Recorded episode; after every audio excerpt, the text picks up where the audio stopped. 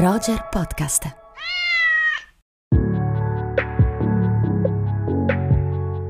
Amiche e amici di Roger, questo è Rubik e come sempre qui con me c'è il mio amico Andrea Chimento. Eccomi qua. ciao Simone, ciao a tutti. Ciao Andrea, tutto bene? Bene, bene, bene. Tu come stai? Bene, bene, sono un po' provato forse perché eh, non so se sia l'influenza o Babylon ad avermi ridotto così. Giusto, lanciamo subito il sasso oltre l'ostacolo, diciamo. Il sasso oltre l'ostacolo e, e la visione di Babylon è stata sicuramente eh, estenuante e controversa con alti e bassi, poi lo, lo diremo meglio, lo dirai meglio tu, però eh, mi ha fatto venire questa idea per la verità non particolarmente originale, Andrea, e cioè proviamo a mettere in fila i film che ci vengono in mente che in qualche modo hanno parlato della storia del cinema, perché effettivamente è un bel modo per raccontare la storia del cinema, quello di usare i film che l'hanno fatto. Decisamente, poi è sempre un modo, come dire, che tocca tante epoche, si va dal cinema muto al classico, al moderno, al contemporaneo, quindi è un bel attraversare anche la storia del cinema in generale. Allora, senti, ti lancio qualche titolo e provando ad andare in ordine cronologico, dimmi tu ehm, insomma che cosa ne pensi, se vuoi aggiungere qualcosa, ma io partirei da Buster Keaton. Eh cavoli, un bel nome, eh? Buster Keaton. ha fatto tra l'altro diversi film che giocano un po' col cinema. È vero, è vero. Da Sherlock Jr., la palla numero 13, al cameraman anche. Ecco, a me veniva in mente proprio The Cameraman, però scegli, scegli uno dei due, quello che preferisci, insomma, possiamo fare un ragionamento un po' su entrambi. Sì, facciamo un po' un gioco su entrambi i livelli che Buster Keaton ha fatto molte cose legate a, delle, a una comicità slapstick, chiaramente molto molto gestuale, molto fisica, però ha avuto anche delle riflessioni filosofiche, a mio parere, di una certa portata. E la palla numero 13 Sherlock Junior ci fa un po' capire anche quanto è fantastico il sognare il cinema, quanto possiamo entrare dentro un film con i nostri sogni, con la nostra empatia, le nostre emotività. E il cameraman invece ci mostra il lavoro anche un po' meccanico, un po' anche in maniera ironica, proprio di un operatore cinematografico, un po' alla quaderni di Serafino Gubbio, operatore esatto. di Pirandelli, in una chiave però decisamente decisamente più leggera e divertente, con anche una scimmietta che darà un po' fastidio al nostro protagonista. Ecco, senti, ma infatti potremmo dire che un po' tutti i titoli che andremo a citare eh, tengono insieme storia e anche teoria, perché c'è una riflessione, sempre nei titoli che citeremo, una riflessione teorica, un metadiscorso sul dispositivo. Ed effettivamente eh, Buster Keaton, da questo punto di vista, è uno dei registi della, della prima fase della storia del cinema più ricchi di spunti eh, teorici, come hai detto tu, cioè più ehm, ricchi di, eh, di, spunti con cui eh, vengono articolate delle riflessioni molto profonde, molto consapevoli anche sul mezzo. Decisamente, sì, sì, oggi questo lato suo forse è un po' dimenticato, un po' sottovalutato, invece c'è proprio una, una ferocia anche teorica dentro certi discorsi che per eh, l'epoca del muto era tutt'altro che banale, insomma, da portare avanti. Ecco, quindi potremmo dire che Sherlock eh, Junior tiene eh, in primo piano un po' proprio questa sua anima teorica, mentre The Cameraman, anche se pur ricco di, di, di, spunti, di, spunti, teorici, va un po' più sul lato della storia e anche sulla, sulla prassi del fare cinema. Ecco. Assolutamente, anche un po' più forse anche sul lato slapstick, diciamo così, di quella tipo di comicità nei separetti con la scimmia, ma anche nel rapportarsi all'avere una cinepresa sempre appresso, che comunque sì. genera un sacco di, di gag molto divertenti.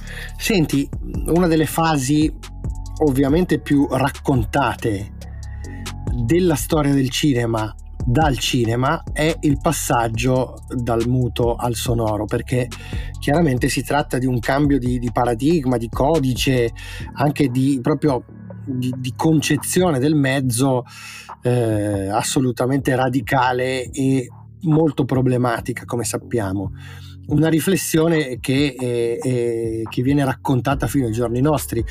accuratamente ometterò da questo elenco di artist perché conosco i tuoi problemi con, con il regista, suo regista. Seppur sia il suo film migliore, quindi figurati gli altri. Però ecco, ehm, due film che in modi diversi raccontano, però in maniera straordinaria, questo, questo passaggio sono all'inizio degli anni 50, Viale del Tramonto. Conosco il vostro Uscite o devo chiamare il domestico? Siete Norma Desmond. Sì, la famosa attrice del muto, eravate grande. Io sono sempre grande. È il cinema che è diventato piccolo. E cantando sotto la pioggia. Make a musical! Musical? Sure. Make a musical. Good morning. Good morning. We've talked the whole night through. Good morning. Good morning. Sì, due capolavori assoluti, due film che per me sono tra i 100 ma anche 50 film più belli e importanti della storia del cinema.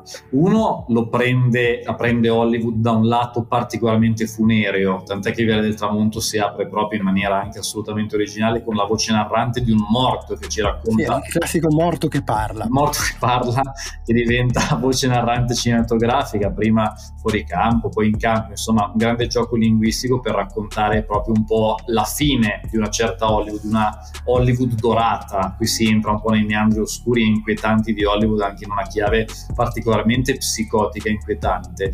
Cantando sotto la pioggia fa la stessa cosa perché racconta anche lì la fine di una grande epoca, quella del muto, ma lo fa andando anche a vedere le potenzialità del cinema sonoro del cinema parlato, ad esempio il genere musical nasce proprio dopo questo passaggio, quindi diventa sia una morte ma anche una rinascita di qualcos'altro. Ecco, le nostre ascoltatrici, i nostri ascoltatori stanno stanno apprezzando particolarmente queste ultime puntate di Rubik, questa piega che abbiamo preso un po' più storico cinefila, per cui eh, abbiamo mh, mm, come dire, riepilogato le, le, carriere di alcuni autori. Eh, Viale del Tramonto in particolare per chi volesse accostarsi a uno dei grandi autori della, della, Hollywood classica, diciamo così, ma non solo della Hollywood classica, perché attraversa, ne attraversa diverse fasi, è un film fondamentale. Parlo ovviamente di Billy Wilder. Assolutamente, un regista che ha sempre giocato molto col mezzo linguistico, narrativo, un regista che aveva giocato anche con degli pseudomorti, forse non ancora morti, ma che raccontano ciò che è successo in precedenza nella fiamma del peccato. Ha ragionato molto anche su temi particolarmente drammatici come l'alcolismo in giorni perduti tutti, poi spesso lo ricordiamo più per le commedie, che sono altrettanto belle e importanti, però dentro il cinema di Billy Wilder c'è anche un'anima particolarmente oscura e anche corrosiva nel raccontare una certa Hollywood. Ecco, e mi piace ricordare anche che in Viale del Tramonto, a proposito di, eh, di, di, racconto del cinema muto ci sono due personaggi, uno che abbiamo citato che è Buster Keaton nel cast di Via del Tramonto e l'altro è Eric von Stroheim che è insomma un pezzo di storia del cinema l'hanno, insomma, l'hanno scritta veramente e che hanno dovuto che hanno vissuto insomma, sulla propria pelle il passaggio appunto dal, dal muto al sonoro. Anche De Mille è presente che invece quel passaggio è riuscito a farlo e De Mille che è stato il grande regista dei Colossal sia nel muto che nel sonoro e anche lo scopritore di Gloria Swanson, ovvero la protagonista che anche lei ha avuto una carriera molto più luccicante ai tempi del muto che dopo il passaggio al parlato, un po' come il suo personaggio Norma Desmond. Norma Desmond. Senti, facciamo un salto di decennio e andiamo agli anni 60 e quindi cambiamo completamente clima, cambiamo completamente mood, cambiamo anche continente, vediamo, eh, trasferiamoci in Europa per vedere come mh, mm, il cinema racconti la storia del cinema in Europa e direi di partire dal 1963 in cui troviamo due grandissimi film, il primo è Il disprezzo, il secondo è quello che insomma io considero una scelta mi rendo conto anche piuttosto scontata, ma davvero il film più incredibile sbalorditivo della storia del cinema, che è ovviamente 8 e mezzo di, di Fellini.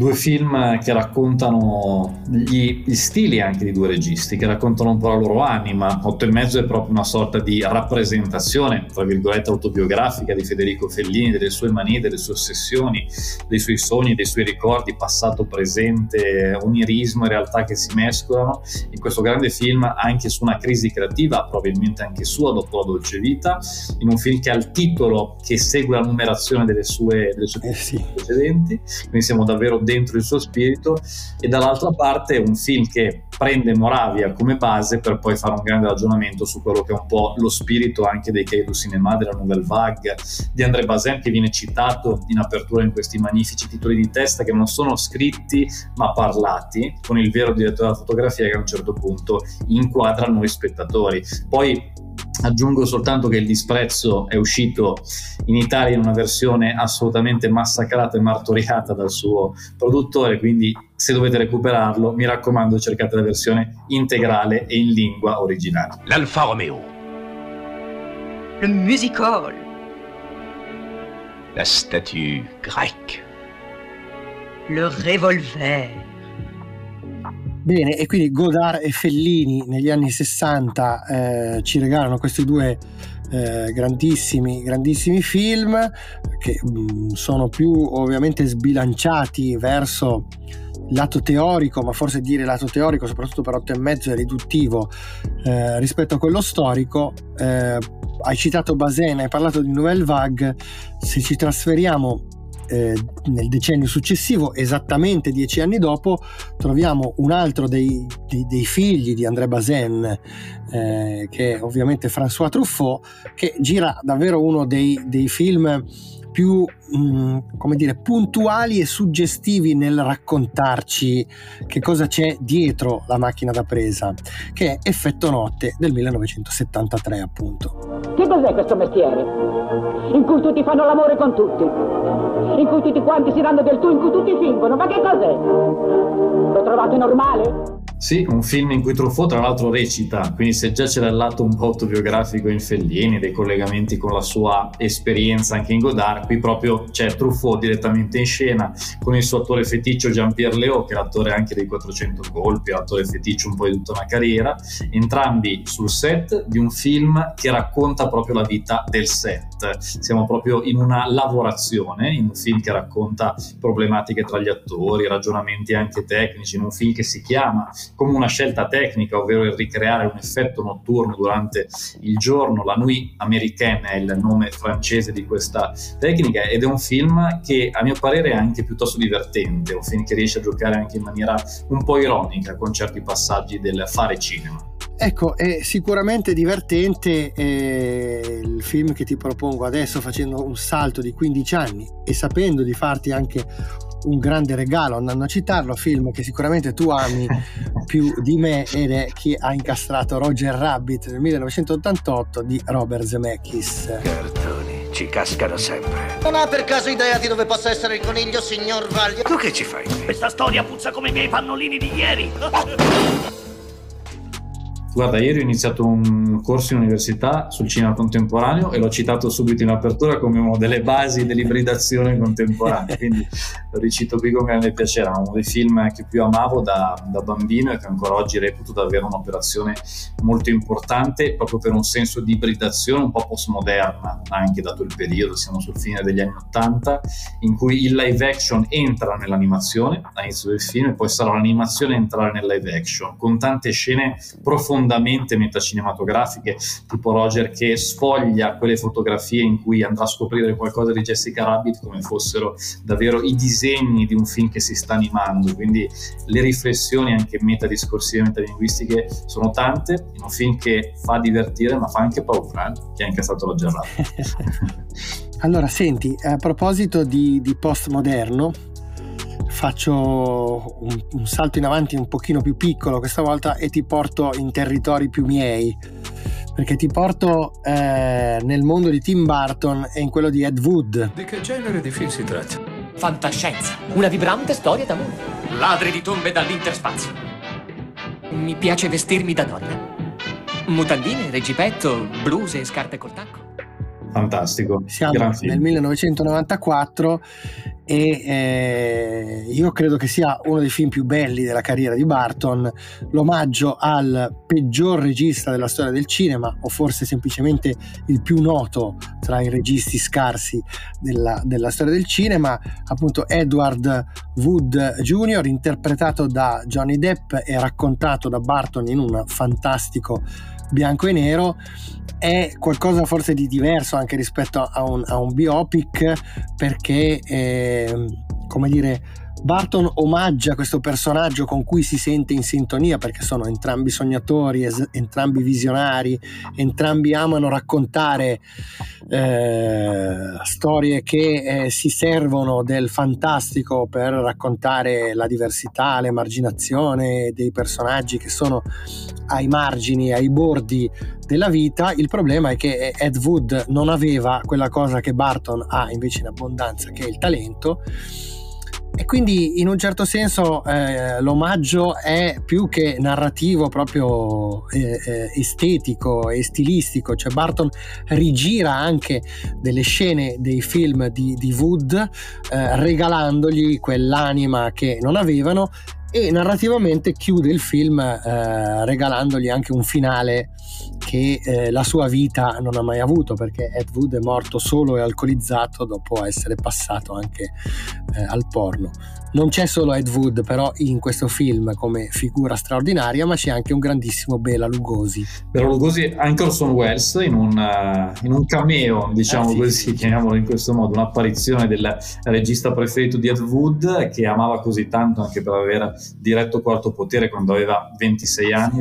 e qui interpretato da uno straordinario Vincent D'Onofrio. Vincent D'Onofrio, esatto, prima che facesse un po' il matto in altre pellicole come The Cell e altri film di questo tipo. Lì invece è molto controllato nei panni di Orson Welles e se la giostra molto bene in questo siparietto in cui tra l'altro per me c'è una grandissima prova di Johnny Depp. Johnny Depp è un attore che oggi forse è diventato un po' sottovalutato a livello critico, ma negli anni 90 e anche negli anni 2000 ha fatto delle grandi prove e nei panni di Ed Wood è davvero perfetto davvero perfetto e quel dialogo tra il più grande e il più scarso Fantastico. è veramente un dialogo memorabile perché alla fine sono accomunati dagli stessi problemi perché Orson Welles in quel caso eh, racconta delle sue difficoltà sul set, anzi sul set nella pre-produzione dell'infernale Quinlan, mentre Bela Lugosi ehm, è ehm, interpretato da Vincent, Vincent Landau, Martin Landau, Martin Landau scusami stavo mescolando un po' di cose bartoniane da Martin Landau che si aggiudica l'Oscar come miglior attore non protagonista per, per quel film.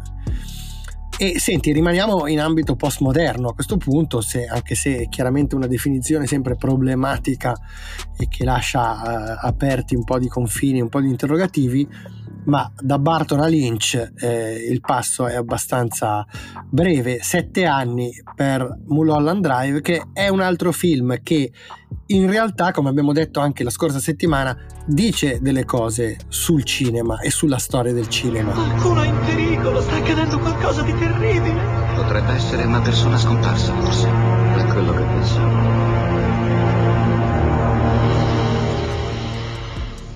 Assolutamente, Mulholland Drive è un film che, come un po' dicevamo, gioca molto a fare lo specchio riflesso di Viale del Tramonto. Sunset Boulevard, questa grande strada che attraversa varie identità Los Angeles, un po' come Mulholland Drive, che arriva fino alle colline di Hollywood, ed è un film che ci rappresenta una Hollywood da sogno, come forse non si era mai vista da tantissimi decenni, una Hollywood meravigliosa che accoglie le sue aspiranti attrici con delle inquadrature piene di sole, di bianco, di luce, di di bellissime musiche, ma appunto è soltanto un sogno e la realtà diventa un vero e proprio incubo.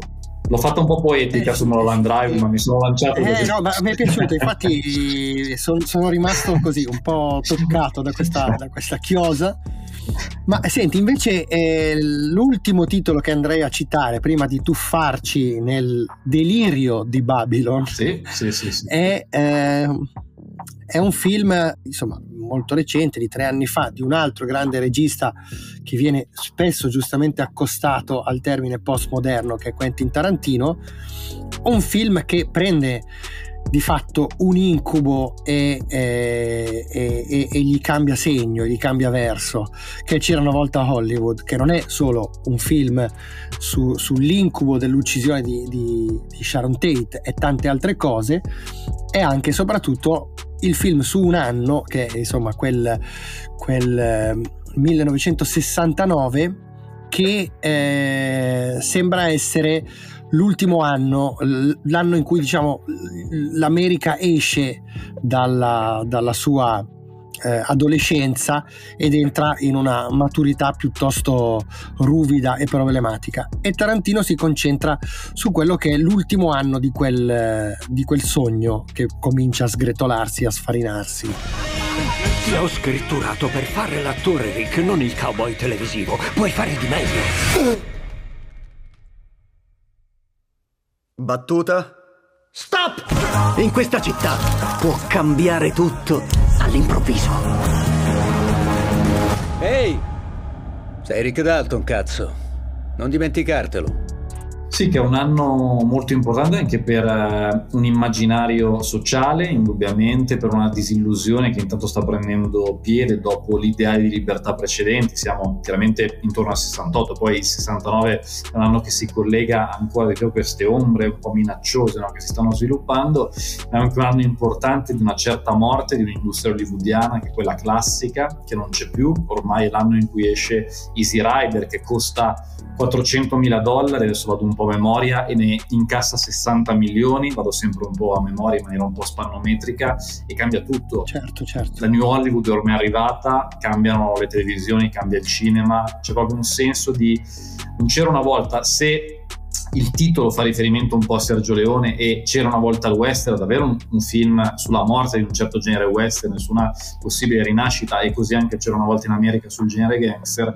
Tarantino secondo me segue quella strada lì per fare appunto una morte e una rinascita di Hollywood in vesti un po' diverse. Eh sì, eh sì, film del, del 2019 direi che eh, adesso siamo arrivati a, a, proprio all'oggi, a questa settimana e alla visione per certi versi eh, come posso definirla sconcertante per certi versi travolgente estenuante per quanto mi riguarda a, a tratti ma veramente rari entusiasmante eh, di Babylon di Damien Chazelle. Dobbiamo ridefinire lo stile. Mettere a fuoco quei sogni imprimerli nella storia alzare lo sguardo e dire evviva io non sono solo. Che è un film fuori misura, questo lo possiamo, lo, lo possiamo, dire, direi che siamo d'accordo sia in senso positivo sia in senso ne- negativo, però è un film davvero fuori dai, dai, dai, limiti, fuori dai confini, per durata, per ambizioni, per uh, ritmo messo in scena, è tutto troppo, è tutto tanto.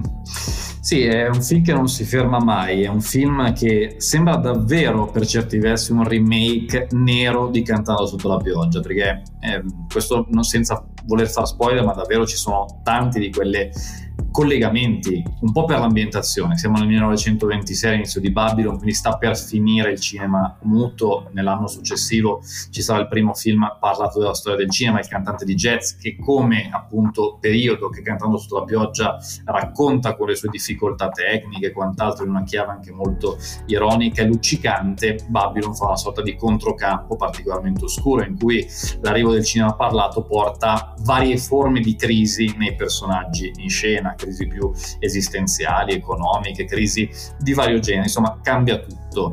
Le scene che mette in scena Chazelle, scusate il gioco di parole, sono davvero esorbitanti, debordanti, sono davvero un po' estenuanti. Ci sono momenti di grande cinema, a mio parere momenti di cinema anche molto basso, invece addirittura quasi un po' inquietanti per la pochezza di alcune di alcune sequenze in generale, di alcune idee che Chazelle ha messo anche in maniera un po' furbetta come omaggio cinefilo, però ci sono anche dei passaggi davvero entusiasmanti, mi pare, in un film che è un po' una girandola emotiva, io l'ho un po' vissuto così come un'altalena in cui si va su, si scende, sono davvero un po' a metà in questo film e non ho ancora deciso se mi è piaciuto molto o se mi ha fatto un po' schifo il finale, che chiaramente non riveliamo, ma su questo sono davvero un po' a metà strada. Ecco. Allora, devo dire che io ho l'idea un pochino più... Sul, sul, sul finale, sì, sul immagino. Finale. nel senso che sono un po' più sulla, sulla ovviamente sul, sulla negatività. Eh, concordo però con quasi, cioè, con, concordo con tutto quello che hai detto, semplicemente per me sono state, stati molti di più i momenti eh, estenuanti, ma estenuanti anche perché questa, eh, questa tendenza all'eccesso eh, legata alla durata a un certo punto diventa secondo me veramente problematica. E eh, ho trovato molto problematici anche i momenti ehm, diciamo così, grevi che vorrebbero essere provocatori, ma che sembrano, e questo è l'aspetto allarmante, un po' svuotati anche dalla capacità di provocare. Mentre quelli entusiasmanti, come hai detto tu, sono riferiti, adesso anche qui senza andare a spoilerare ad alcuni momenti corali o altri che sono legati più a dei, eh, degli sviluppi emotivi della trama, ci sono insomma momenti eh, palesemente un po' più, un po' più grevi che non riescono mai a essere effettivamente pungenti o provocatori, ma sono a volte anche un po' squallidi.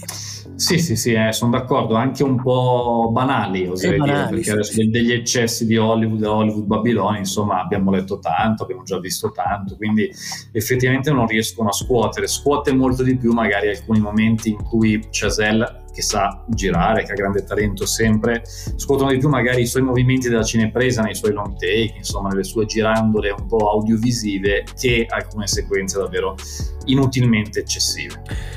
Bene Andrea, dedicheremo poi una, una, parentesi eh, analoga a questa che abbiamo fatto sui film che raccontano la storia del cinema eh, alle serie, perché soprattutto su quest'ultimo ultimo tema me ne sono venute in mente parecchie che sarebbe interessante andare ad analizzare e a sviscerare insieme.